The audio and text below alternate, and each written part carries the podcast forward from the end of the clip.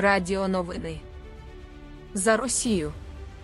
Коли підтримуєш Росію, слід підтримувати її у всьому. Це як зі спадщиною, не можна прийняти тільки активи і не приймати борги. Це неможливо, бо тим, кому завинив, потрібно віддавати, хай навіть і отриманим майном.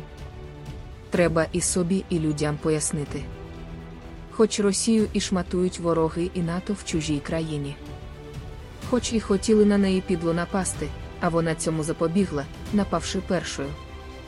Хоч Україні і поставляють зброю для захисту від терористів, через яку гинуть нещасні хлопчики, які опинилися в чужій країні і просто катують і вбивають її мешканців. На яке навчання вона перекидає на північний український кордон курсантів-снайперів? На кому вони будуть навчатися? На живих людях.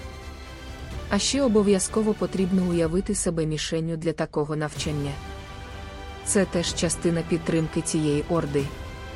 Без цього ніяк, бо інакше підтримка буде неповною.